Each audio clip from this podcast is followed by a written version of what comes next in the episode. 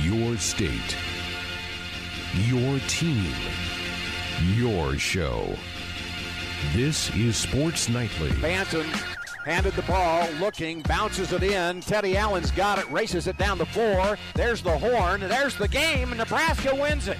Holy cow! The Huskers win their first Big Ten conference game on the road over Penn State, 62 to 61. Sports Nightly is presented by the NDOT Highway Safety Office, who reminds you to buckle up and put the phone down.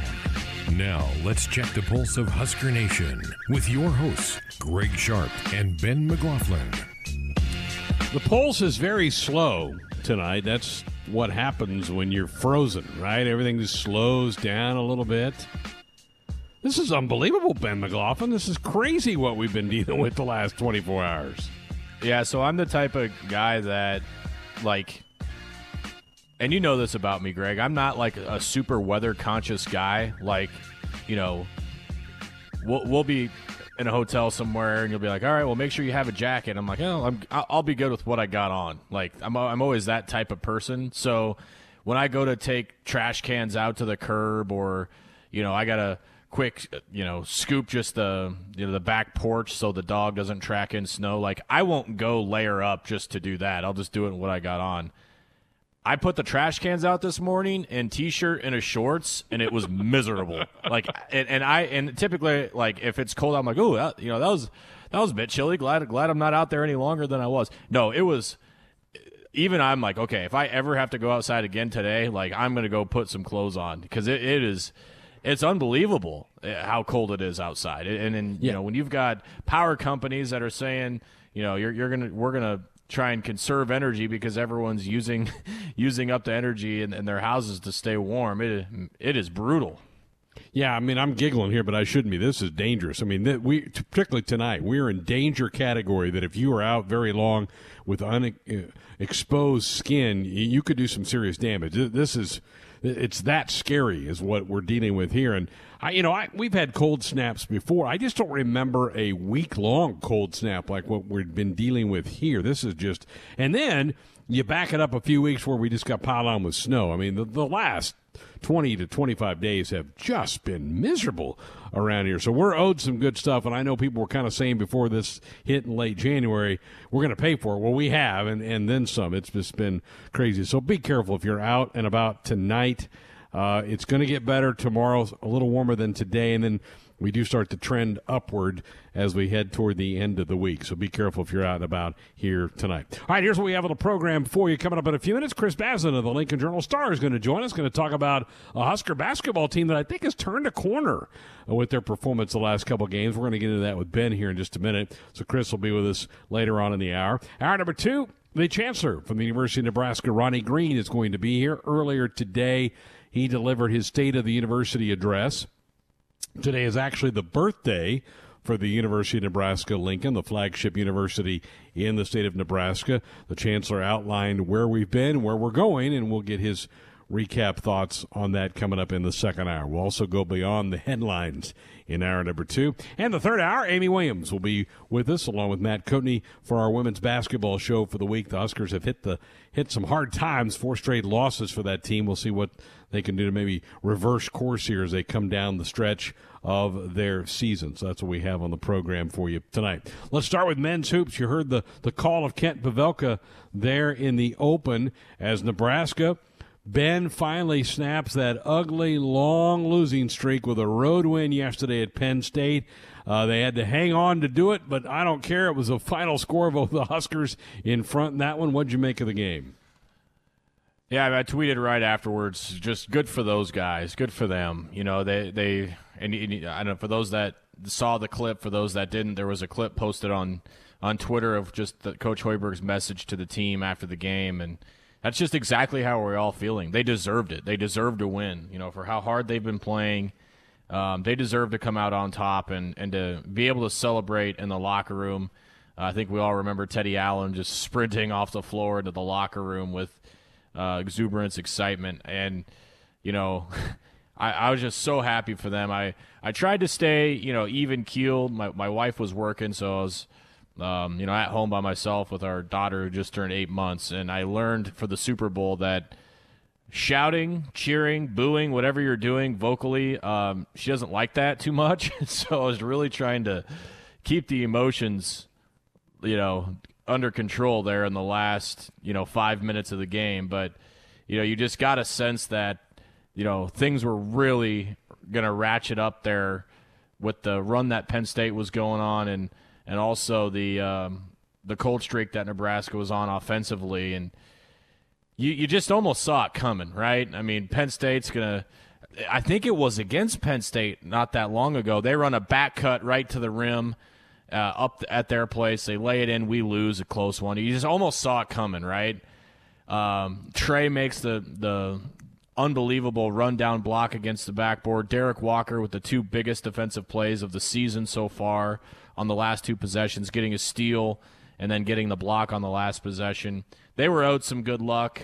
The the cold streak came at the absolute wrong time, but they were able to weather that storm and good for Teddy Allen on the other end of the floor to to get that to go down off the glass for the game winner.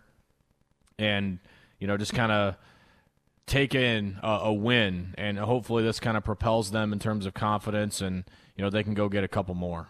You know, it really backed up Ben for me what they did Friday night. We have not had we haven't had a chance to talk about the Friday night game. That was against sixth ranked Illinois, where Nebraska was in position to win the game, had a miserable final possession of the game. I think we would all admit that it was just it was awful, and you can even see the frustration from the head coach. He slammed his face mask on the court, but they went toe to toe with a team that I I believe is a Final Four caliber team, and you're like, whoa, okay, if they keep playing like that they're going to win some games, and then they did. And I, I, I, see a lot more sharing of the basketball, making the extra pass with with this team over the last two days. I've seen very solid defense, and I heard Dave Revsine on BTN last night say that since Nebraska came back over their game, since they came back from the COVID pause, that they're fourth in the league in defensive efficiency. So they're playing really good defense right now. They're playing hard on that end of the court.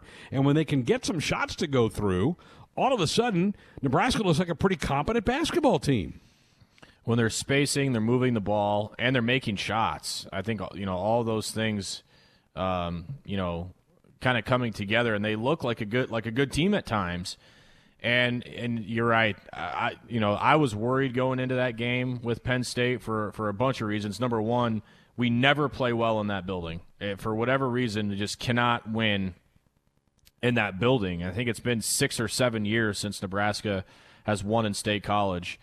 Um, so that that had me concerned, and the other thing that had me concerned was how that game ended against Illinois. You just you just wonder, Greg. You've lost that many in 26 straight conference games. You lose a close one at home to Illinois. Now you're going back on the road, long trip to the East Coast, where you're going to be there for five days. You're you're getting ready to go play a back to back against Maryland uh, once that game's over. You know, there was just a lot of things that led you to believe this wasn't going to be a particularly good effort from the team. And I kind of prepared for that. And you maybe got that sense within the first couple minutes of the game because of Nebraska's first three possessions. They had three turnovers. Um, you know, I think that that that's kind of what I expected. But Coach Hoiberg has said all along, this is a team that – fights. This is a team that shows up every day prepared to work. They like each other. They like being around each other. And you have, I mean, I think at this point we have to we have to concede the fact that this team likes playing together. What what other reason do you have?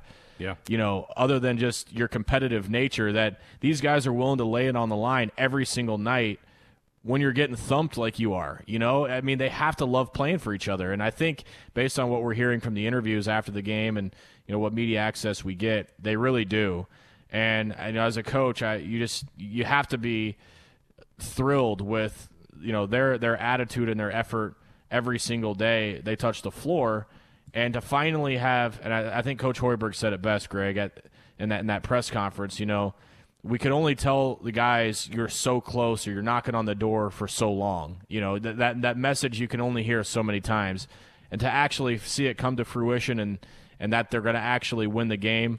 I think uh, I think was very important for their confidence and very important for their just mental psyche, you know, to get through the rest of this season. buckle up and put the phone down. That's a reminder from the NDOT Highway Safety Office. So the, the guys did not come back after the game last night. They flew right from State College to D.C., where they'll play Maryland tomorrow and Wednesday in this quirk of a schedule. So back to back games against the Terps. And I kind of feel good. I think Nebraska can go and get one uh, of this. And you talk about if they could go get one, Ben, and come home on a two and one road trip. I mean, that would be remarkable. Uh, I, you know, day off today. They probably maybe did a, a went did some light shooting today. I, I think that was the, the, the, thought that that's what they would do today. But I, I got to feel that that's going to be kind of like a shot of adrenaline yesterday, and I, I expect them to carry that into tomorrow night. Yeah, I would too. I mean, I think that that trip, these the the recovery, the film prep. I mean, that's the other thing that we're not really taking into consideration here. Think about how much studying and film work these guys are having to do away from the floor. I mean, I think everyone's first intuition is, you know, how are their legs feeling? How's the fatigue factor? But there's got to be a mental fatigue here too when you're constantly going through scouting reports and, you know, working on sets and, you know, what the offensive game plan is, what the defensive game plan is, all while still trying to improve. I, I think all of that needs to be taken into account. So, you know, it's going to help playing the same team back to back nights because the personnel's not going to change. Um, most of the schematics aren't going to change from night to night, which I think is a is a boost to Nebraska. I think that's a benefit to Nebraska. But I, you know, may, all that stuff becomes easier if you win, and, and they and they got that under their belt. So, you know, instead of dragging out of another hotel bed you know, today maybe they were a little bit more excited about you know the prospect of preparing for another game and, a, and another chance to go compete and potentially, as you said, come home with another win, possibly too.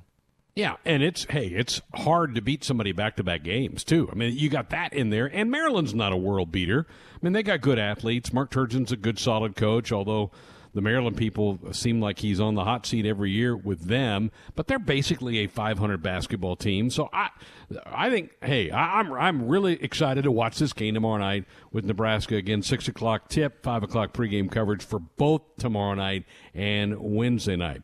Uh, Husker volleyball, they were just back on the East Coast, took care of business, beating Rutgers in back-to-back games. Did drop a set against the Scarlet Knights.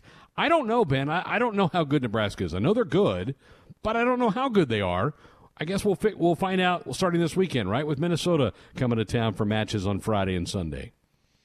Yeah, and I think that's that's okay. I mean, Coach Cook always talks about the progression of how you want to play.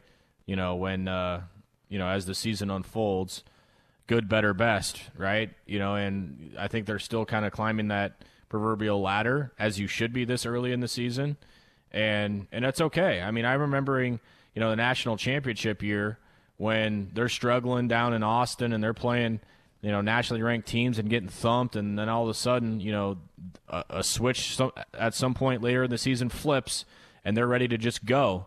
And yet, yeah, that I mean, I think there's still plenty of time for this team to to get after it in that regard and and, and to show their improvement. And I'm kind of with you. I don't know that they know how good they're going to be yeah. just yet. And and that's still that's okay. There's still a lot of time left in the season. Right. I mean, I, I last night I, I, was flipping around on BTN and there was Penn State and Minnesota, and they split. They played twice in the Twin Cities over the weekend. You know they're upper echelon teams in this league. But Nebraska and, and John Cook will be the first to tell you. I mean, they've played the bottom feeders. They've played Maryland, Rutgers, and Indiana the first three series, first three weekends. We're supposed to have played Northwestern, but that got canceled because the Cats had a player that was infected. So Nebraska's done what they needed to do. They didn't get tripped up. They lost a set here or there, but didn't get tripped up. And so now here we go because it's it's Minnesota this week, it's Wisconsin next week. We are we're fixing to find out, as Doc Sadler would say, about what Husker uh, the Husker volleyball team has in store. Again, that'll be a Friday night match and a Sunday late morning start at the Devaney Center for the Huskers and the Gophers. No show the next couple of nights because of Husker hoops. So play Maryland both Tuesday and Wednesday. Six o'clock tips, five o'clock pregame coverage here on the network. And here to talk more about Husker basketball, Chris Basnett of the Lincoln Journal Star, who I'm sure spent most of the day today cleaning his golf clubs. Was that was that on the agenda today? Got the got the broomstick out and looked at the swing in the mirror a little bit, Greg, just to see where I'm at here in, in mid February. You know, it's so hard for me this time of year because we're we're looking out our windows at this, And then I, you know, I flip on the TV over the weekends, and the guys are at Pebble Beach or down in San Diego or Phoenix, and I'm like, ugh, to only be like that. Do you? I'm sure you watch a little bit of golf this time of year, don't you? Oh yeah, I was watching Pebble Beach yesterday. I was actually thinking today, you know, this time last year, Nebraska was playing baseball down at Baylor uh, on yeah. February 15th. So that's, that's a whole right. other topic for another day, though. But yeah, it's it's pretty tough right now to to see Pebble Beach and some of these other places when there's a foot of snow on the ground here. Do you think the Huskers are going to play baseball this year? I mean, I've heard a rumor they might play, but I, I don't see any schedule anytime soon, so I don't know. I'll believe it when I see it, Greg. That's that's for sure. It's it's got to be. I'm I'm I'm frustrated. I'm not even a part of the program, so I can't imagine how those guys are feeling. It's crazy, but I guess the Big Ten may get some kind of medal or a, a ribbon for the way they've handled COVID. They're they're playing that game, Jeez. I guess. So yeah, um, no kidding. What about this basketball team? I, you know, I, everybody's ramped up about yesterday, and, and, rightfully so. They finally got in the win column. But I was really encouraged, Chris, with how they competed against Illinois on Friday, and then to carry it in. What what what's going on? What are you seeing? Why why have they made an improvement here in the last week?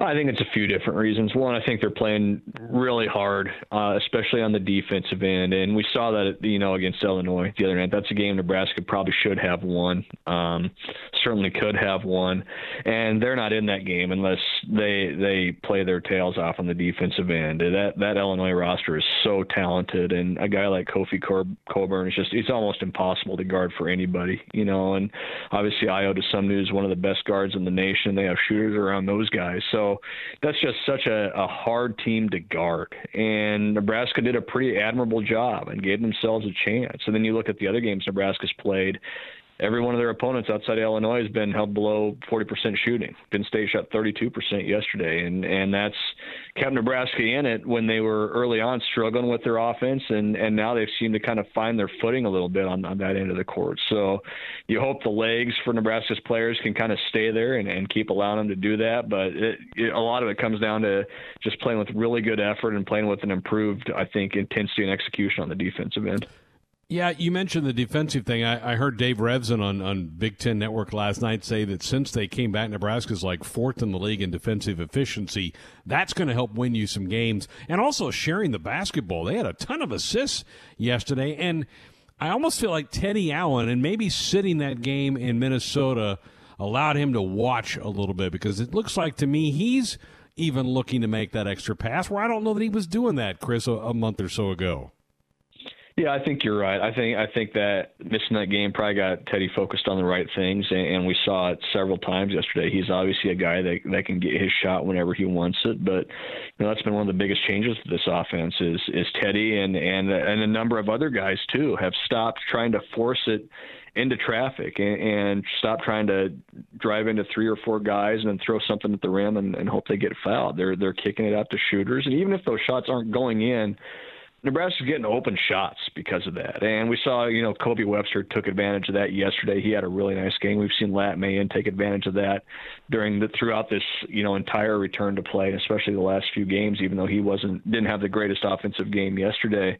That's a product of, of their teammates – being more under control, being more aware of the situation they're getting into when they go into the paint, and making the right plays and the right reads. And, and what do we hear Fred Hoiberg talk about all the time with this team? It's make the simple play, make the simple play, make the simple pass, and let the next guy make the play. And we've started to see that more and more, especially these last couple games. And we saw it probably at its best for those first 32 minutes yesterday when Nebraska had 19 assists, finished the game with 19 assists, I think on 25 field goals. So you just saw, you're seeing kind of what it's supposed to look like, I think, or what Fred Hoiberg would like it to look like, maybe with a little slower tempo than Fred Hoiberg would like, but with all those assists and with guys making the right plays and the simple plays, that's leading to open shots. And if you get enough open shots, eventually those shots are going to start going down. Again, visiting with Chris Basnett of the Lincoln Journal Star talking Husker hoops. Derek Walker made the, the defensive play there at the end to preserve the victory. How big of an impact has he had, and, and what do you like of his game now that you've seen him for four or five games? Yeah, just a just a huge impact, and that's a guy that played in a really good program at Tennessee, a, a, program that went to a Sweet 16 and was a whisker away from going to the Elite Eight. So he understands what it takes to, to play at this level, and, and that's maybe as important as as his talent. And he's certainly a talented player. He he understands, you know, the preparation, the effort you have to play with the the intensity you have to play with in a game like an Illinois game, or even when it when things get tight like they did against a Penn State game yesterday. And he's a great leader too. He's one of the most vocal guys on that team. He brings, you know, it's it's a little bit of a cliche, but he brings so many of those things that that don't show up in the scorebook. And then you get to the end of the game yesterday, and who's right in the middle of it? It's Derek Walker poking the ball loose on two straight possessions, and Derek Walker getting big and, and going vertical and guarding the rim when Nebraska absolutely had to stop. So that's a guy that that's been through it at a high level, understands the game at a high level, and understands that you need to play at a high level if you're going to have success. And you can't have enough of those guys, especially when it comes to playing in the Big Ten. The coach doesn't seem real happy, Chris, about having to play all these games. Uh, he, mm-hmm. He's made several different comments about that. Are you surprised? I guess we shouldn't be surprised with anything the Big Ten does. Um, during this pandemic. But your thoughts about what you've heard from him about this this all these games that have been thrown at this team in the last two weeks. Yeah, it's. I mean, it's hard, right? We what do we hear all through the fall and when football restarts and, and into the winter with basketball? It's well, it's about athlete, student athlete health and safety. It's about health and safety. It's about making the right decisions in health and safety. And then you have Nebraska come off a a 27 day COVID pause and you throw seven games at them in 12 days. That doesn't seem very healthy or safe to me. And look, they're college kids, and I think all those guys would tell you they want to play games and they'd rather play games than practice. But you know, Lat Mayen admitted it the other night. It's hard. You've you've got to recover. It's it's one thing to go practice hard and and have a tough practice, and but it's completely different to go play in a game and and have to expend the kind of effort you need to expend in a game, and to to have to keep doing it over and over and over, and to have to you know, in Nebraska's case, you play a really tough, draining game against Illinois, and then you get on a plane less than 12 hours later and fly halfway across the country and do it again, and then you hop on another plane after that game, and you're going to play it on back. You're going to play again on back-to-back nights. It's tough, and it would be tough on anybody. It would be tough on Michigan. It would be tough on Ohio State. It would be tough on, you know, Penn State or Northwestern. It doesn't matter who you are. That type of schedule's hard, and it's especially hard, I think, for a team that that had to sit for so long and couldn't do anything, you know, and we'll see what Michigan's schedule looks like going forward here as they come out of their own COVID pause. They played their first game yesterday, and, and they're going to have to make up a bunch of games over the next three weeks too. So if, if they have to go through it, then you'll have a couple teams in this conference trying to trying to just blast through a bunch of games to, to get to 20. But but yeah, at the end of the day, when you hear the Big Ten and you hear Kevin Warren talk about health and safety and those sorts of things, those words maybe ring a little bit hollow, hollow when you see what Nebraska's having to go through right now. Yeah, totally agree. Again, visiting with Chris Basnett of the Lincoln Journal Star here on Sports Sunday. The Huskers picked up a road win, a win and a road win yesterday, 62-61 over Penn State. Um, you've covered this league for a while it's it's incredible, right? And how much is it hard to judge where Nebraska is because the league may be at its apex uh, with teams right now? Yeah, it's it's it's really good, and then that's we're not breaking any news by by talking about that. It's as good a league as there's maybe been in the last you know 20 years. Um, and there's certainly some other leagues up there. The Big 12 a few years back, the Big East a while back, I think got you know 11 or 12 teams in the NCAA tournament.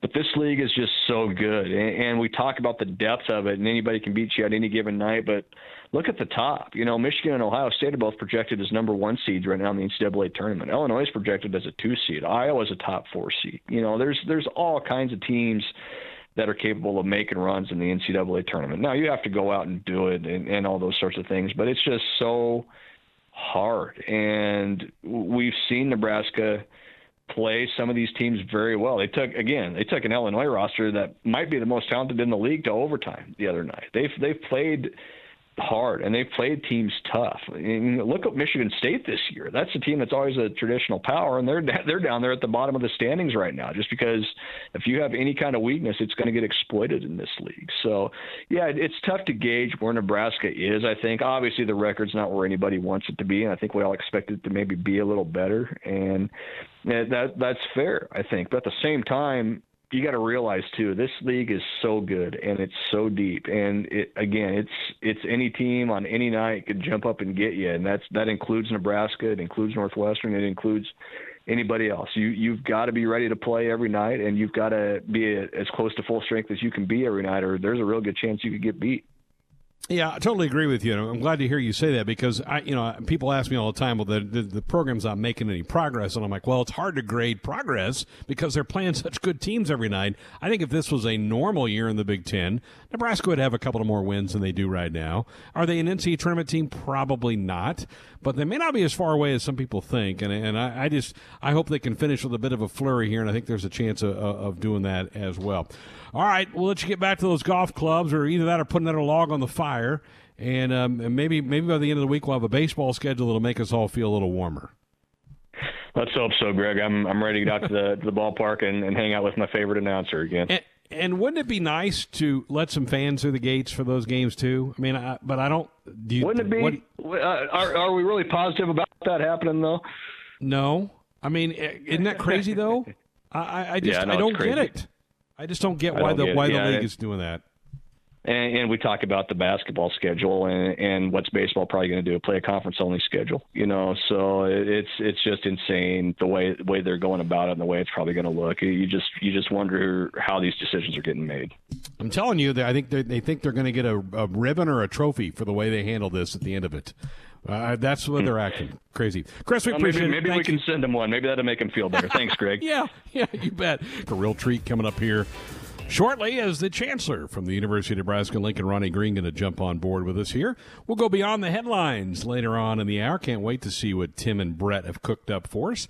And we'll have some open phones later on in the hour. Coming up in hour three, it's our women's basketball show for the week. Amy Williams, Matt Coatney will talk Husker women's basketball. They've had a rough stretch here, losing yesterday to a very good Maryland team at PBA. But winning yesterday was the men's basketball team as Fred Hoiberg's guys get the get the job done at Penn State 62-61 and that's a that's a nice little intro for you there, Chancer. You come on right after a Husker men's win. Maybe we need to get you on more often. How about that? Yeah, yeah I guess. And great to see our men win. Great to see them win yesterday, yeah. and to to get that that notch. Um, uh, very excited for them, and a, and a, a good weekend in a lot of ways for Husker athletics. Um, with volleyball doing well and and with our men's gymnastics team um, having a winning meet, uh, you know, track and field having some good things happen over the weekend, and George Kusche breaking his own record in the mile this weekend. So uh, just great to see. Now there are 11 teams that we have competing in the expanded field. You know, the move of volleyball to the spring and kind of condensing of a lot of things into this time of year for uh, the winter and spring. Um, so just just excited to be able to see us being able to compete and our student athletes being able to compete, our fans to be able to cheer them on, although from a distance, being able to cheer them on uh, as they compete during this time that we're in, and and you know on top of all of that, uh, you know we we always have a lot of interest in Husker football, but it was certainly fun to see so many Nebraska connections to the Super Bowl with mm-hmm. and Lavonte and um, you know, it's I've developed a, a good friendship with Ndamukong over the last couple of years. So great to see them now wearing a Super Bowl championship ring um, from the Super Bowl uh, last week. Yeah, it was fantastic. Well, you have had a very busy day. Earlier today, you presented the state of our university. What were some of the highlights that you threw out for folks to hear? Well, we certainly, uh, Greg, kind of reviewed 2020 and you know, we, we we give the state of our university address every year on our birthday, which was today. February 15th, 1869 was the founding of the University of Nebraska Lincoln. So this is Charter Day, as we call it. And we started a few years ago giving the state of our university address on this date or as close to it as we can in the week. Um, a lot to talk about, obviously, with how we have navigated the pandemic, how we have navigated some of the social unrest that we've seen, um, how we have really excelled as an institution. And I really spent time talking about that, how we've had pandemic immune momentum in a lot of ways, and how proud I am of all of our faculty, staff, and students who have continued to achieve, even under these very um, limited conditions, if you want to think of it that way, that have been placed on all of us due to the pandemic. We we bucked national and regional trends of double-digit declining enrollments in higher ed, where we held our enrollment at UNL only with a small decrease in international enrollment. You can kind of anticipate the year that international students have had and some of the challenges they've had. Um, to be able to maintain that level of enrollment has been phenomenal for us. Uh, we were able to expand our offerings both in summer school last summer, where our enrollment was up 8% over previous years and expanded opportunities for our students to continue to uh, move towards their degrees. We had our third largest graduating class in history during the biggest public health emergency in the last hundred years. That's something that we certainly are celebrating. And then most recently, you know, when we changed our schedules to accommodate greater safety uh, and, and, to limit travel from not having Thanksgiving break and Christmas break, uh, finishing prior to Thanksgiving in the fall, gave us the opportunity to have three uh, week sessions, one in December and one in January before we restarted spring semester, what we've called, uh, taken to calling our winterim session. And nearly 4,000 of our students took over 10,000 student credit hours of coursework during those sessions. So just the level that we have seen our university up its game during the, the time of the pandemic was is is special and we celebrated that a little bit in the, the state of the university today. The fact that we were the, the most in person, have been the most in person educational institution in the Big Ten. Um, we've celebrated that under the conditions that we have. Uh, we also uh, talked about how we've continued in our scholarship as an institution. Uh, we set another research record this past year, even in a pandemic. Um, so moving forward in that arena in a way that's been wonderful. And we also announced for the first time publicly, building on our N2025 five year strategic plan that we really unveiled last year in the State of the University Address, a five year strategic plan for UNL. Seven grand challenge areas that we're going to focus in in the time ahead uh, for UNL and our research and scholarship and creative activity. Not the only things that we'll do, we're a comprehensive research university, but putting special emphasis in these areas that are important, big problems to Nebraska and the world as a whole. So announce those publicly in the state of the university. Um, things like sustainable water and food security, early childhood education and development, climate change mitigation and resilience, and quantum science and engineering, four areas that UNL has been known in historically as an international leader and will continue to build and grow those even further. But also things like health equity, anti racism and racial equity, and science and technology literacy for society, areas that we need to be engaged in in moving forward as an institution. So, very excited about that. Excited about the process that our faculty and staff went through this past year to identify those grand challenge themes for the institution moving forward. Um, so just a, a wonderful opportunity to talk about the momentum and the progress that the university has. Uh, I said at the end of the address that I believe that our best days lie ahead for UNL and our history immediately lie ahead of us because of the leadership role that we have had nationally in higher ed during this pandemic. Uh, so uh, uh, very pleased, a fun day, even though it was uh, a virtual event and it was colder than all blue blazes, as they would say where I grew up. Uh, it was great to um, to be able to share that event and mark our birthday, our 152nd birthday of the flagship university for Nebraska. Very good. Ronnie Green with us here on Sports Nightly, the chancellor for the University of Nebraska Lincoln. On our show, Ronnie, we talk a lot about rankings and sports, and I know the same is true for college programs. This time of year, we tend to hear about some new rankings of online programs. Have we got some of that information, and how did Nebraska do? Well, yeah, we do, Greg, and uh, we continue to see some some uh, high level rankings for our programs, uh, including two online master's degree programs that were ranked among the top 25 programs nationally uh, by U.S. News and World Report our online Master of Business Administration, the MBA online MBA program, jumped five places from last year to be ranked 17th among online MBA, programs nationally. That's pretty good company that we're in. um, and amongst the very best in the Big Ten. So we're we're very pleased about that and the continued excellence in our College of Business and the online MBA, and our Master of Engineering Management degree also moved up two up two places uh, from last year to be ranked 21st among programs across the country. So both of those faring really well in the U.S. News and World Report national rankings for online programs. Both programs, as I mentioned on the MBA a minute ago, compare very favorably among the Big Ten and public universities more generally. The online MBA ranked fourth amongst the Big Ten universities, uh, and the online Masters in Engineering ranked sixth. And if you know a little bit about the Big Ten, one of the, the characteristics of the Big Ten is it contains some of the very best business colleges and colleges of engineering in the country.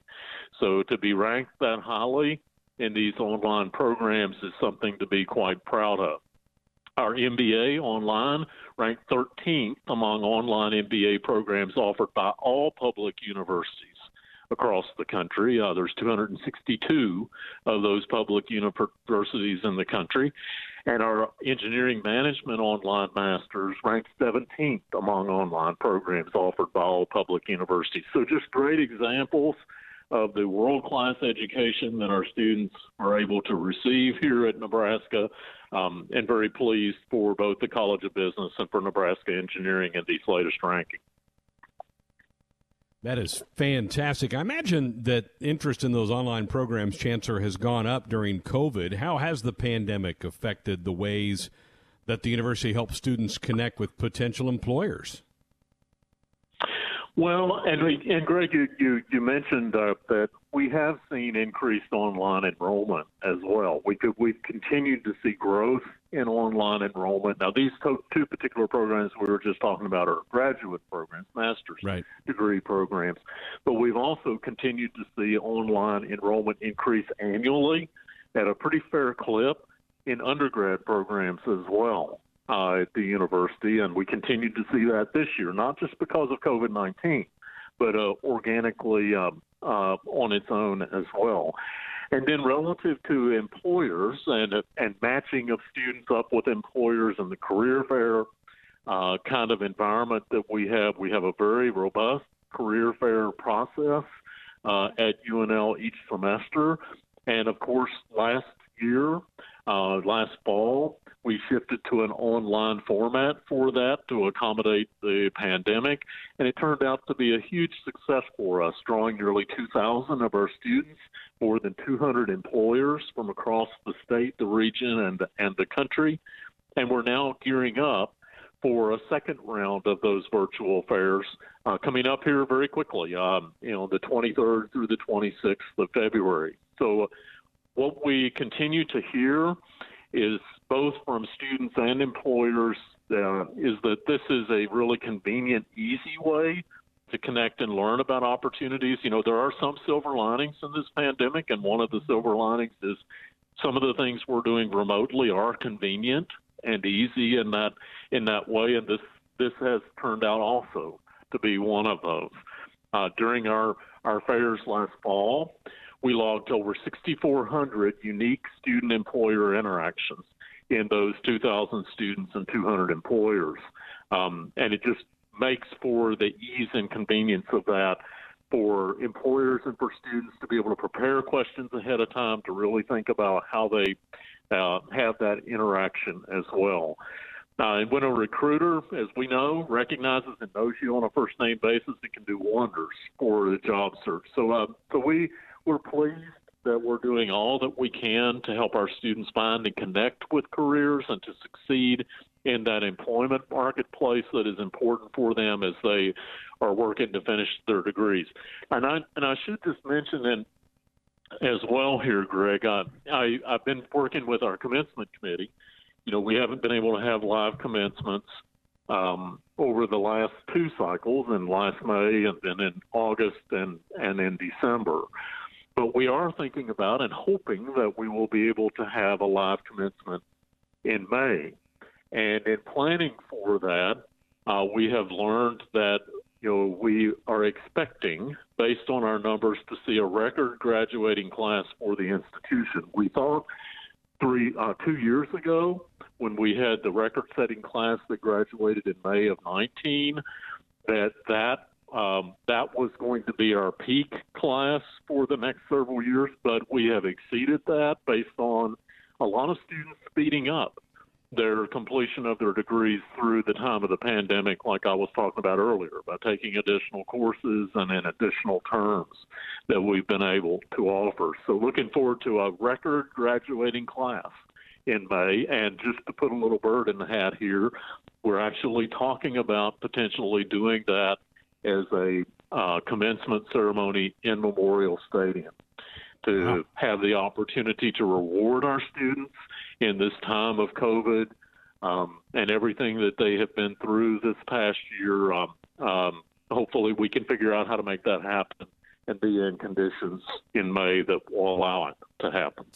Well, that that's fantastic, and I, I, people would be thrilled to hear that that's at least on the table right now as you sit here in mid February. Chancellor, thank you so much. Happy birthday to the university. Great job today on your State of the University, and we certainly like getting the chance to catch up with you from time to time. Well, appreciate it, Greg. And again, uh, just a shout out to all of our student athletes. And I said this in the state of the university today to our, student athletes and their coaches and their staff, AD Bill Moos and his leadership team for everything that Husker Athletics has done to navigate this time. It's been tough.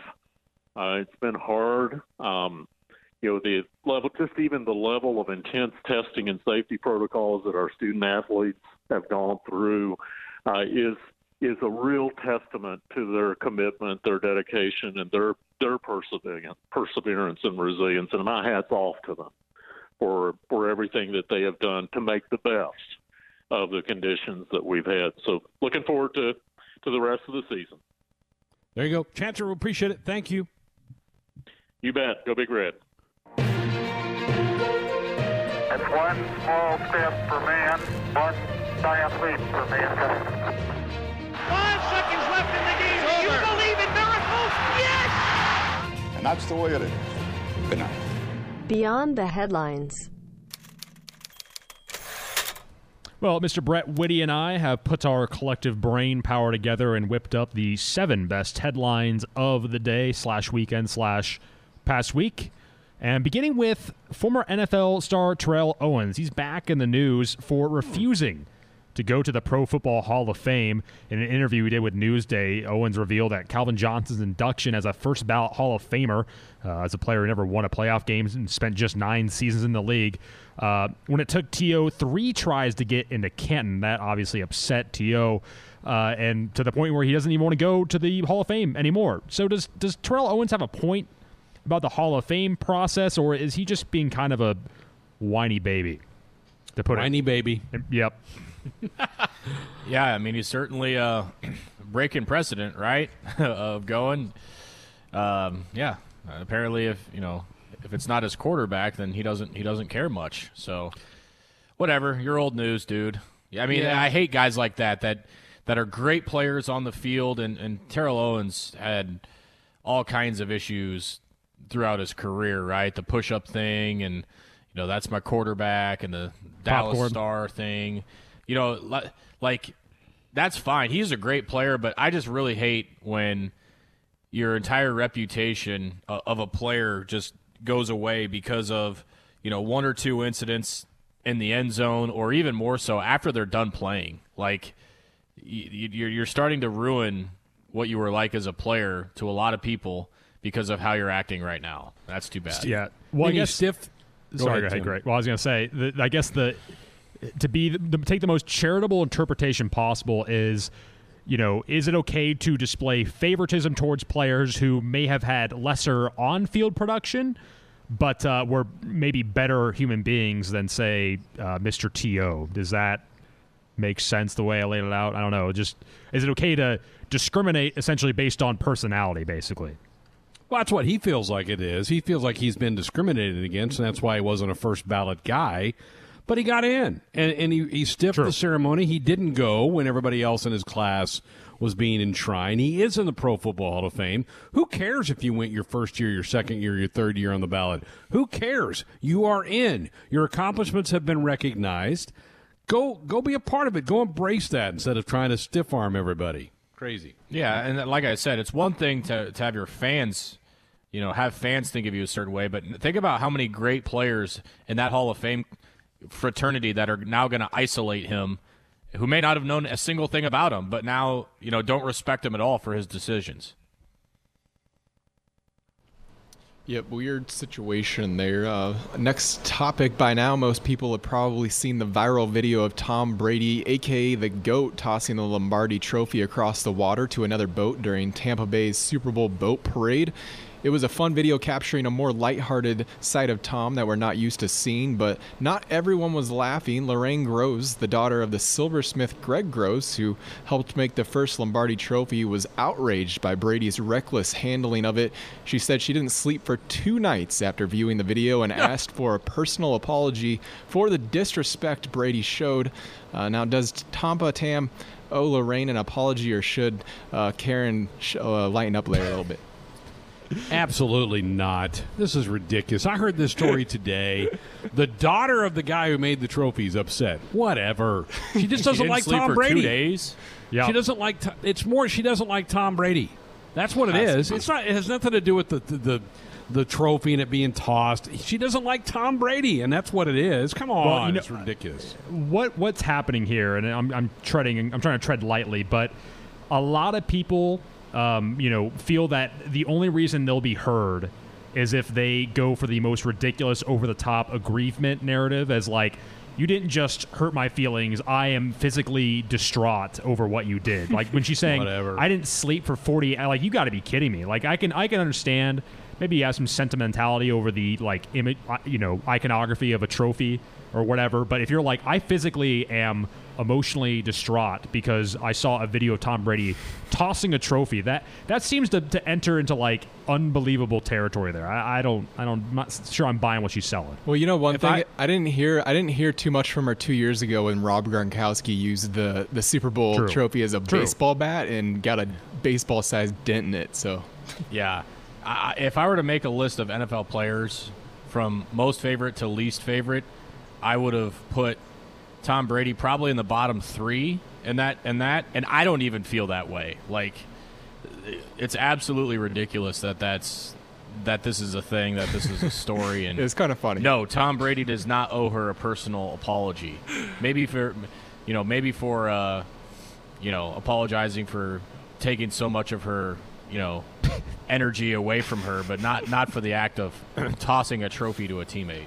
Yeah. Well, uh, too bad we don't have top ten Tuesday tomorrow, so we can't get Ben's like top ten most hated athletes of all time. I would, I would enjoy that. Uh, well, Already speak- done it.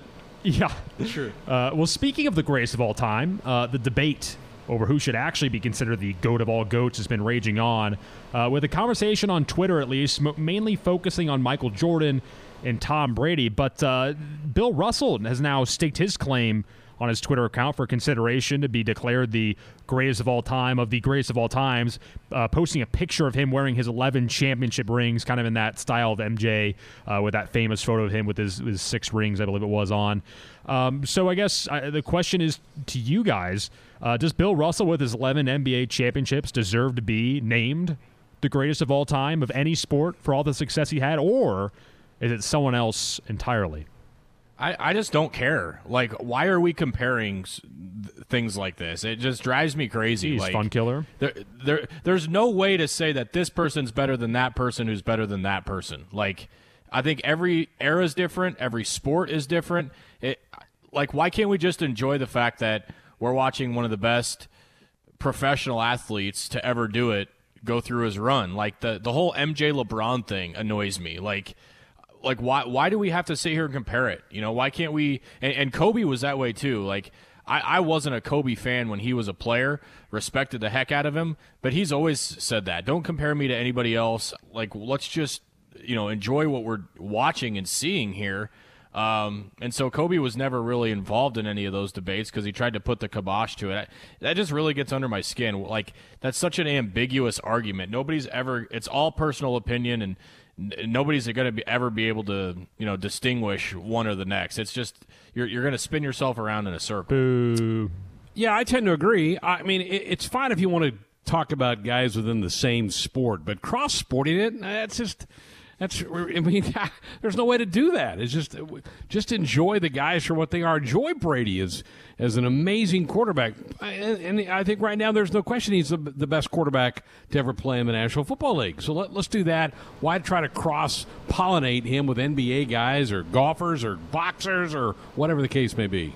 Mm-hmm. Okay, well, that's that's disappointing. You guys are taking like this like uh, postmodern like what's is there even truth, man? Like kind of approach to it. Like I don't know. You can. Tim, what do you want me to say? I mean, well, it's either that or I bury Tom Brady. So where do you really want me to come by? I don't, yeah, we won't have you disrespecting the the goat, the well, real goat. The real I mean, answer was just Tom Brady. I think I believe in objective truth, Ben. So the, uh, there's no doubt that the cheater is on the list. There's no doubt that he's on that list. Yeah. But is he? The, I mean, I mean, now we we, we got to get on to the next. Oh yeah, I'm already getting hot on the collar. Let's send it back to Brett before things get out of hands. Oh gosh! All right, topic number four here. The re- try to get back on the tracks. Although the NFL season is over, there's still some gridiron action to watch in the coming weeks. The new fan-controlled football and indoor football league, where fans call the shots, made its debut on Saturday night.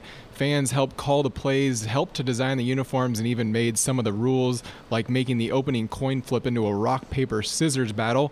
Even 2012 Heisman Trophy winner Johnny Manziel is involved, quarterbacking the Zappers franchise. The FCF will play three more games Saturday nights or three more Saturday nights before entering their four team playoff. Uh, do you guys have any interest in the fan controlled football? I have I did this on Twitch. Yeah, I'm not. Yeah, I'm not sure where they did it. Yeah, I think um, so. I have interest that Marshawn Lynch is commentating, and I can't repeat some of the things that uh, he said on the broadcast.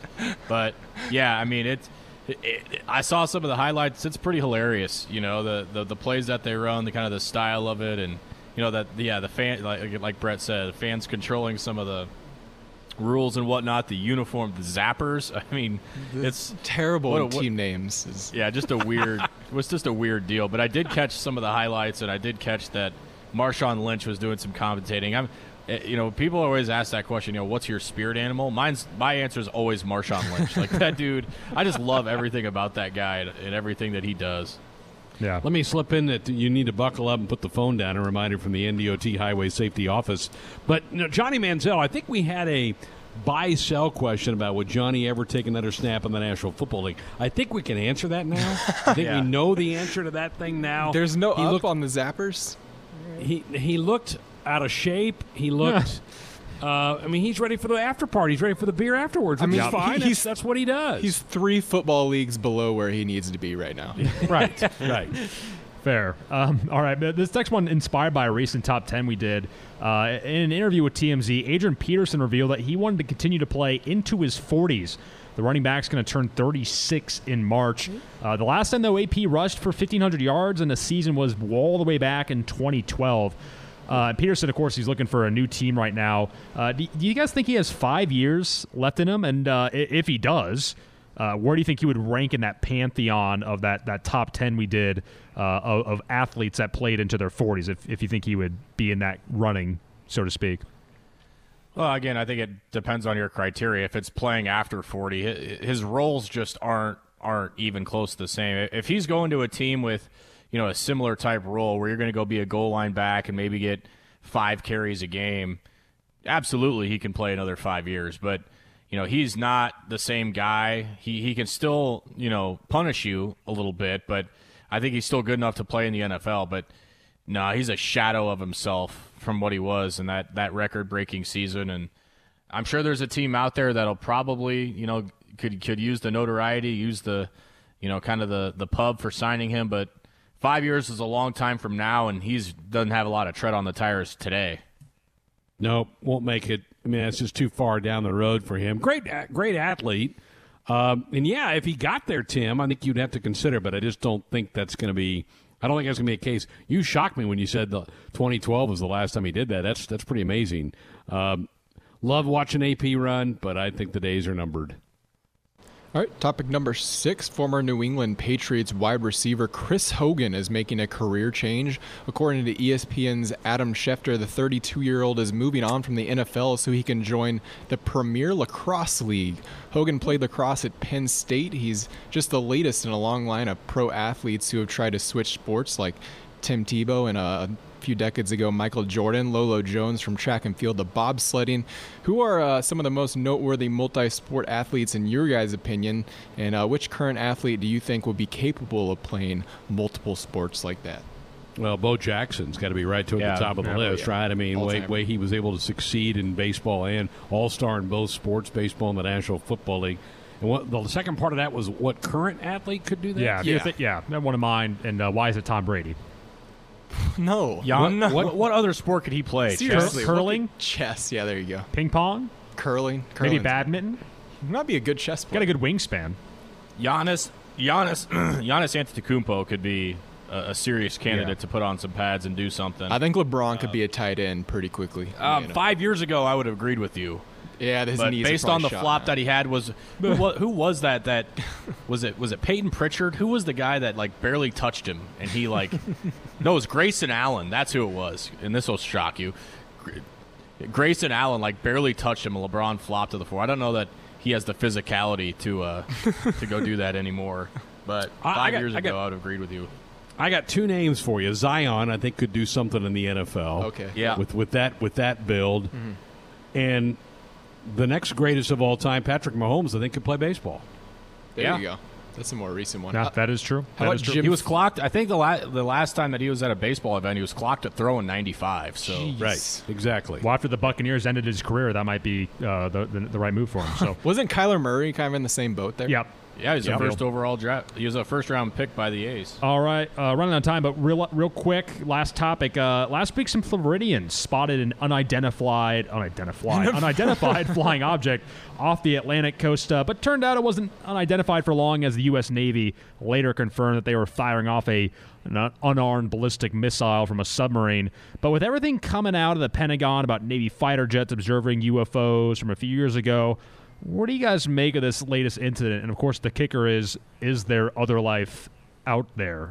I'll ask, leave it to you guys Oh. to solve this issue. We don't have time. We don't have time to go down this rabbit hole again.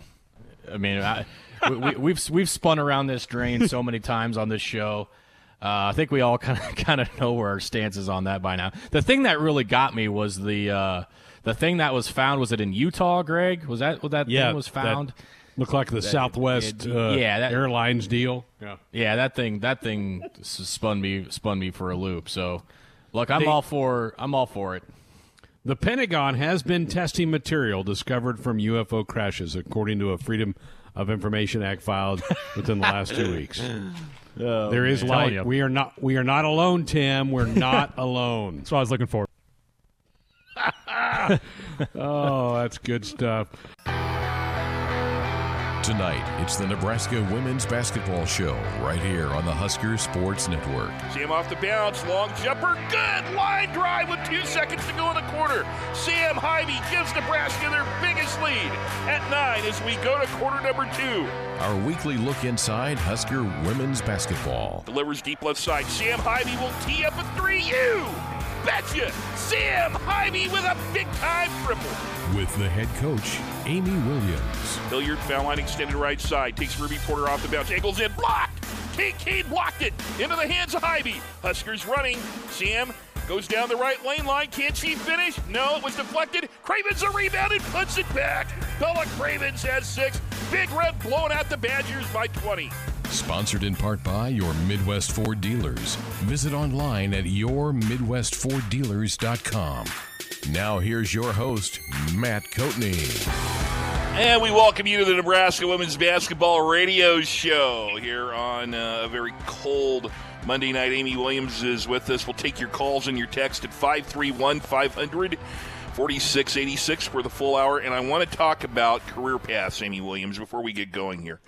Um, you've known me now for five years, and you know that when I grow up, I want to be a meteorologist. You know, it's what I want to be when I grow up, except today, because nobody likes meteorologists. But I have to think you're the smartest person I know because you could have wanted to have become a softball coach, a baseball coach, a football coach, but no, you said even when it's minus 10,000 degrees Kelvin or whatever it is today, we practice inside as a basketball coach. So no matter how cold it is when you walk from your car into the Hendricks complex or Pinnacle Bank Arena, it's 72 degrees. So did when you thought about your career path, did you think about that? Did you ever I mean, did you ever want to be an outdoor sports coach? No, I didn't. And to be quite honest with you, uh, my brothers both played college baseball, and so I watched the times that they were literally, um, you know, tasked with having to shovel their uh, infield off and and get out and you know things like that. I thought to myself, yeah, no. Even just, um, you know having to sit at some of their baseball games during the spring um, at times, and I would freeze to death. I, you know, it was pretty early on that I liked the climate-controlled aspect of basketball. It's a great time to be a basketball coach. We'll take your calls and your text at 531 500 4686. Amy Williams is here for the full hour. Huskers are scheduled to appear at Northwestern on Wednesday night. It sounds like a, a, rock band scheduled to appear at the Sprint Center in Kansas City. Northwestern had their last game at Ohio State Sunday canceled due to COVID protocols. We'll talk about Northwestern during the hour. It's been a tough stretch for the Big Red. They lost to uh, a ninth ranked Maryland team yesterday, 95 73 at Pinnacle Bank Arena. First of all, I credit Maryland for getting here. Uh, there have been a lot of teams that have had to miss games because of COVID 19 protocols or other strange reasons. And I saw the tweet when Maryland left. Most teams don't leave the day of the game. They took off from Maryland, what looked like a sheet of ice on the tarmac. And I think they got here about five hours before the game. And I know you don't want to lose, but I credit the Terrapins for getting here. Was there any talk about that game getting postponed yesterday, Coach? There was really no never, never any talk about that. And i think you know the one thing that has been kind of fun to watch is just you know they've they've shown to be incredibly motivated to still play games. And i think you know that's something that you know we've always you know we respect. And we also you know this year um, there's a lot of kind of um, you know in and out with with um, you know teams you know whether they can play or not play and games being canceled or postponed. And I think Maryland showed um, a great commitment to want to play the game. And and it had been a while uh, 10 12 days something like that since their last ball game and um, you know we're glad that they made the effort that they did to to get here and fly here um, from the East Coast you know on game day and um, that we were able to kind of stay on task and and uh, remain one of I guess maybe two teams in the league now that um, have not had to have any of our games, um, conference games, postponed uh, due to COVID. So uh, you know, it's um, uh, or other reasons, I guess, this year. So it's it's um, you know we're we're grateful for their effort to get here, and and obviously we would have lo- loved to see a, much different outcome. And, and there were some things that they really exposed for us. And, and um, you know, but I think we can take a lot from this game on our quest to become the best version of ourselves and, and um, you know, keep getting better. You know, when I got ready for Maryland, I, I said, and I said this on the air, uh, most people talk about them being the number one scoring offense in the country. And, and they demonstrated that. They're almost right on their average at just over 90 points a game. But I think their defense is very underrated. And I said they do a great job of using the sidelines as a third defender. If you get up against the sideline, they'll trap you. And then it's two people on the sideline as a third defender, and they change their defense quite a bit. Um, and, and then defense turns into offense. How difficult was it to try and deal with their defense yesterday?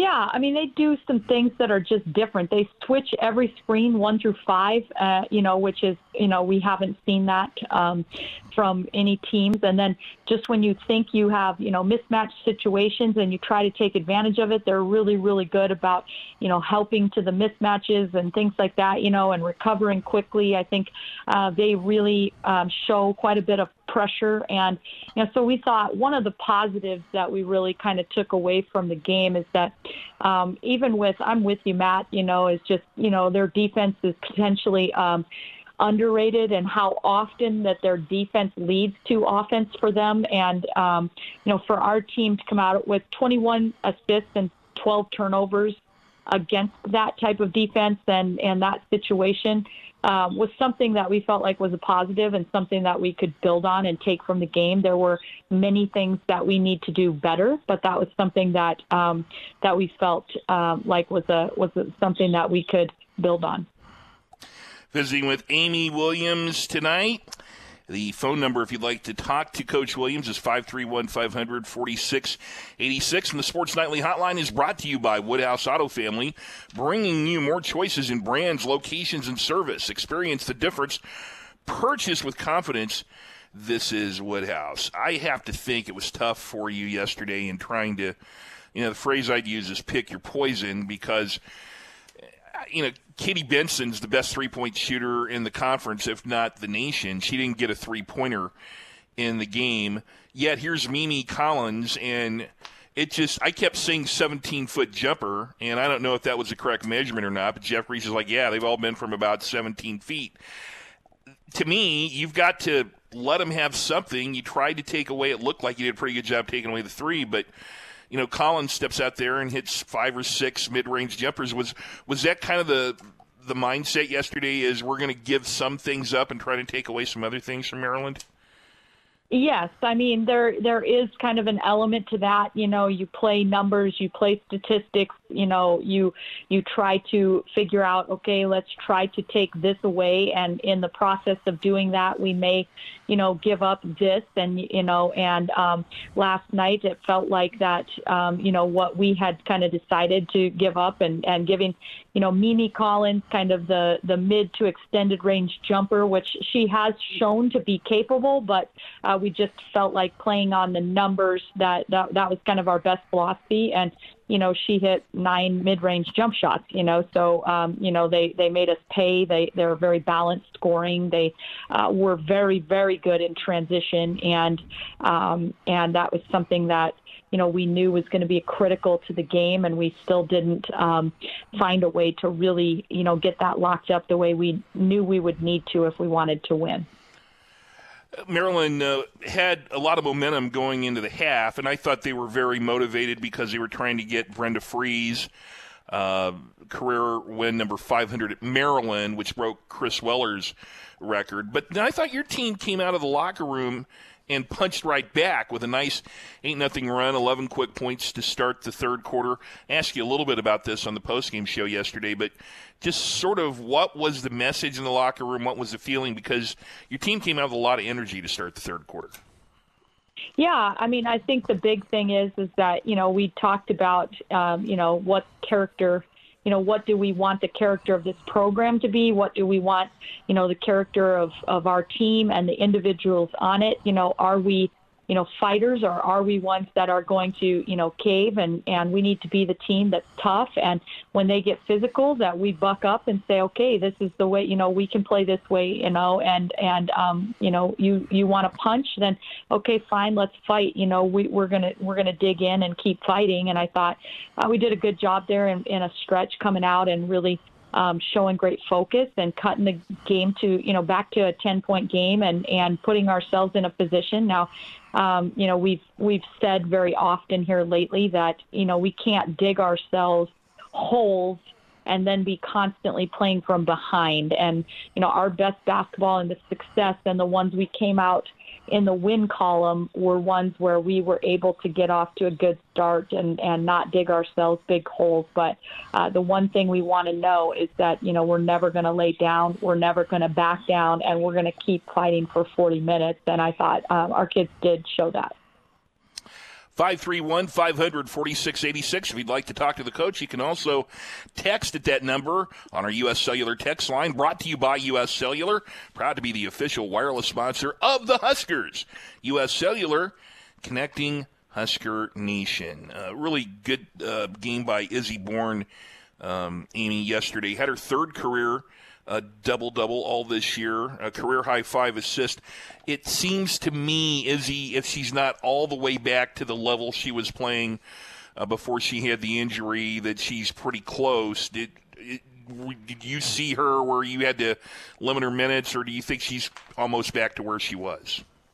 Yeah, no, I think the great news is um, I did not feel like I had to really w- worry about or you know limiting minutes at all, and and I felt really good about you know I think there are some times where maybe on a certain move and she's pushing off that left leg where I would still kind of see that you know she maybe doesn't have quite the explosion that she had uh, before the injury. But I felt like yesterday was as close as we've seen her back, and maybe one of her best games ever in a Husker uniform with just uh, the competition level that we were going against, and uh, five assists, and like we mentioned, no turnovers against that um, that pressure kind of defense, and uh, finding ways to really contribute with points and rebounds, and you know being aggressive. But you know her career high in assists and no turnovers, um, I think was was probably the best thing um, of a well-rounded and balanced game out of Izzy. Uh, you might just want to recruit five Aussies to play Maryland next time. Ruby Porter, uh, you start her yesterday. She has a career high 19 points. And, um, you know, again, I, I, asked you about this yesterday on the postgame show, but it bears repeating. You know, Ruby started while Izzy was out. Now, yesterday, she takes the place in the starting lineup of Bella Cravens. And, you know, Jeff Griesch and I were kind of talking about, well, is that more about the matchup? Is it Bella Cravens is kind of dinged up? Is it Ruby has earned playing time? Uh, I know you've been impressed by by Ruby. I, I, think this is as much as anything. She's earned playing time with the way she's performing games and practice, hasn't she? I agree with that. I agree with that. I mean, just a absolute combination. I think she has shown, um, you know, that when she's gotten opportunities and and in the games that we've had Ruby in the starting lineup, she's really, you know, stepped up, and those have been some of her uh, best games with just assist and turnover. You know, playing um, aggressive but yet under control, and and you know, so it looks, you know, it's she is getting opportunity and really taking advantage of the opportunity when she has. And so um, that's awesome to see. She's uh, been, you know, working, you know, she's been doing what she needs to do outside of practice and, and you know, taking, um, you know, great care to, you know, be aggressive and continue to compete in practice.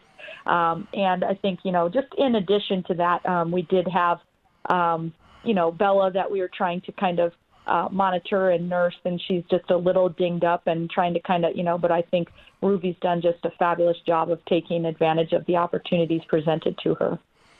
I mean, there was a lot of uh, Australian flavor on the floor yesterday. Chloe Bibby was out there. I have to imagine Ruby and Izzy have ran into Chloe Bibby at some point, or did they talk at all about knowing her, or what, what's their relationship? Do you know?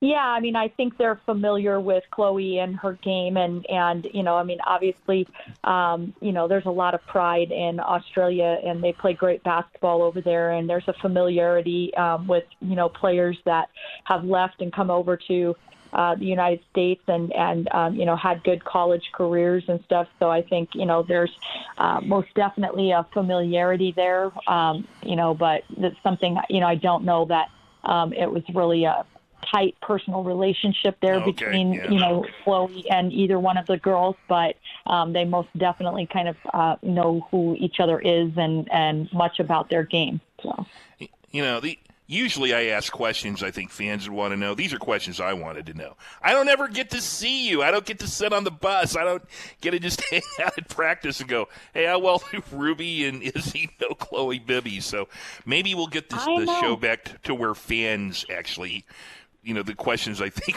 fans want to answer. This is like the Matt Coatney just ask Amy things that just I want to know about the team. But well, I know. I mean, there's there's so much conversation that we miss out with not being in the gym together and on road trips together, and and so I, I understand that. Yeah. I'm doing a I'm doing a lot of guessing. I'll tell you that. What are Allison Weidner's attributes that will enable her to make the jump from Class D2 in Nebraska to the Big Ten? So Allison Widener is one of your uh, incoming recruits for the fall, who is uh, super state at Humphrey St. Francis here in Nebraska. So he wants to know what are her attributes that uh, will let her make that big jump. Yeah, well, um, you know, Allison is just a um, phenomenal player that just has a great feel for the game. Um, she's really, really good in the open court about trying to, you know, find, you know, alleys and avenues to be able to create for herself and for others. Um, she is a really good defensive player um, by instinct. You know, she she has lots and lots of steals and creates a lot of things. But when she played, uh, moved over to play all Nebraska attack, that was just amped up about 20 fold um, because uh, that that program demands. Um, you better you better play hard on defense, or or else um, you're you're you're probably not going to get to play. Um, so um, I think she's she's developed a real confidence about herself at Humphrey St. Francis, playing in a winning program and a winning tradition for an outstanding coach that mixes up you know things defensively, has outstanding game plans. She knows how to game prep. She's you know really prepared, and then she um, goes in the summer and plays you know with another program where um, she's playing with and against you know some of the best players in the in the country, and it gives her that added challenge of kind of um, you know having to to raise her level against different competition and you know different. And so I think all of those experiences kind of coupled together are really going to benefit her as she ma- makes that transition to um, to college basketball. But she's a great athlete who can run and jump. She's a state champion track athlete that really has great um, great speed and lift and you know just a really good feel for the game and she makes herself and everybody around her that much better and that's why we're so excited about her. Here's a reminder about Dorothy Lynch Homestyle and light and lean dressing, endless flavor abilities. Dorothy Lynch is a longtime sponsor of the Nebraska women's basketball radio show. Amy Williams with us. So, you know, speaking about incoming freshmen, you've got Kendall Coley as an early enrollee freshman, and uh, you got her in the last two games. Uh, in the first half. Yesterday, um, more playing time than she's had. She scored her first points, looking a lot more comfortable out there. How has it been trying to get Kendall not only more involved in everything, but getting her in in you know significant parts of the game like she's been the last two games? Yeah, well, I mean, I think it's just important for you know, like her development and every um, opportunity, every rotation that she gets to come out there and and kind of gain some experience is just um, you know quality experience for um, for her future, and so I feel great about that. But um, the way I've felt is that you know, she's been uh, working and working and working to um, to you know to try to get up to speed, and I've just been so thrilled with that. I think um, you know her instinctively as she first came in, her head was spinning exactly like it would be for anybody that was trying right. to learn um, the 60 plays that we have in up to this point, you know, um, in a in a matter of minutes and things like that, you know.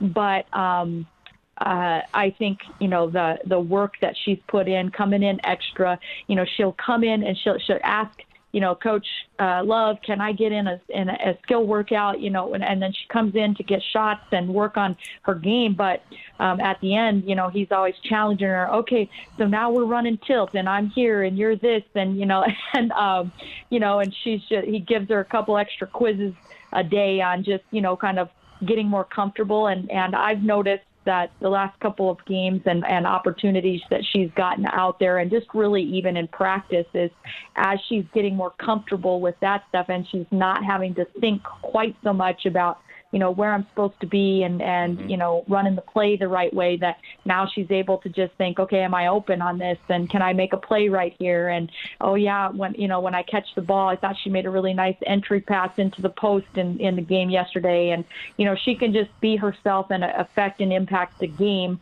um, because she can play and not have to think quite so much. Have you heard from any of her I guess there's still her incoming classmates from the freshman class of what's going to be 21 22. Uh, like Don in, in, in, Scottsdale was asking about um, Allison Weidner. Have you heard from people like Weidner or maybe Alexis Markowski or Kendall Moriarty about how this is going, having um, you know somebody who was in high school just a few weeks ago playing with you, or are they too busy with their own seasons right now? Do you think?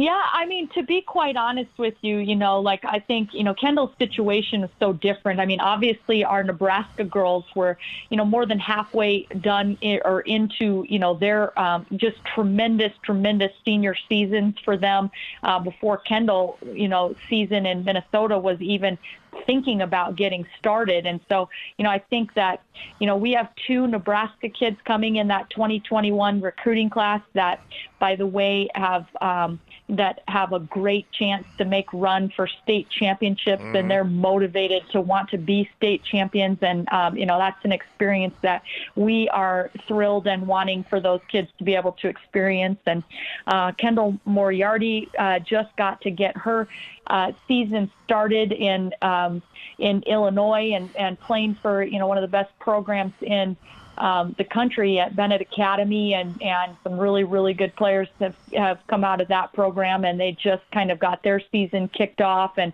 you know so I think you know and and Tati you know has um, has been working hard. I think uh, in talking you know we talked to all of them about the specifics about why you know this made sense for Kendall, and and she you know had the opportunity to graduate um, while all of those other young ladies are still working towards graduation and um, finishing out their senior years, you know, on a bang. And then, um, but I think that the one thing that's unique about it is that Kendall will have um, just that, you know, and, and she was just very adamant, like, Coach, I want to make sure that um, you know, when those kids come in, that I can still room with them. You know, I mean, those those five young ladies already have kind of a tight, you know, knit um, kind of um, chemistry, and and she's like, I want to make sure that when they get here, that I can still, you know, room with them. You know, and I said, absolutely. I think that, you know, she'll have even more kind of, um, she'll be more helpful, you know, as a as a second time freshman next year, you know, or she knows where to go for, um, you know, training table or this, uh, you know, um, you know, training room or, you know, things that, you know, they, they're normally figuring out together. I think Kendall will be able to direct them in the right direction. Amy Williams is with us on the Nebraska Women's Basketball Radio Hour. Uh, buckle up and put the phone down. A reminder from the NDOT Highway Safety Office. You mentioned rotations as it uh, relates to Kendall Coley. I've just kind of been wondering, has it been tough lately? And you know, you, you put Kendall in a couple of times in the first half. You know, Bella, you, you kind of talked about uh, her minutes have been limited. You had Ruby a start. How tough is it for you been lately trying to find the right combinations because you can't always have, you know. Th- players just you can't just plug in players as much as you'd like to. I mean, in a perfect world, you could, or is that you know? W- would you like to be able to do that, or how tough has it been trying to find the right rotations out there? Yeah, I mean, I think this year has been a extreme, a unique, I guess, challenge compared to others, and and um, you know, I think that's for across the board for really every team is that you know, you know, COVID this year has um, put a lot of teams into a position where it's kind of like, okay, uh, who's going to be available to us for practice, for uh, for this game, this game, you know. But I think for our team in general, it's just been a few injuries here, a few tweaks here, and trying to, you know, monitor here. And I think, you know, sometimes not everybody understands that okay, we're really trying to, you know, we've got somebody who's a little dinged up. We're going to try to do our best to try to, um, you know, limit this kid's minutes for this. And it might be that we're making a conscious effort for somebody like a Michael Caton who has come off of three straight years of very serious injuries and now she's cleared. And you know some might think okay well she's cleared. Well you just you just play her you know you just play her whenever it fits and whenever she's the right player for the rotation you know. But when you're trying to weigh out just you know some of those things like you know okay well let's let's not give too much too soon that could kind of set us back. And now she has to miss a couple days of practice trying to get the swelling back out or do you know like um, so just kind of trying to find those balances um, for for several players at once and and you know okay let's ease izzy back into things. Let's um, try to find a way to you know um, and then you know like playing certain players in positions that you know you know and mixing some things around and and you know but i think when you're playing with um, seven healthy bodies it's kind of like there's not a lot of decisions that go into it.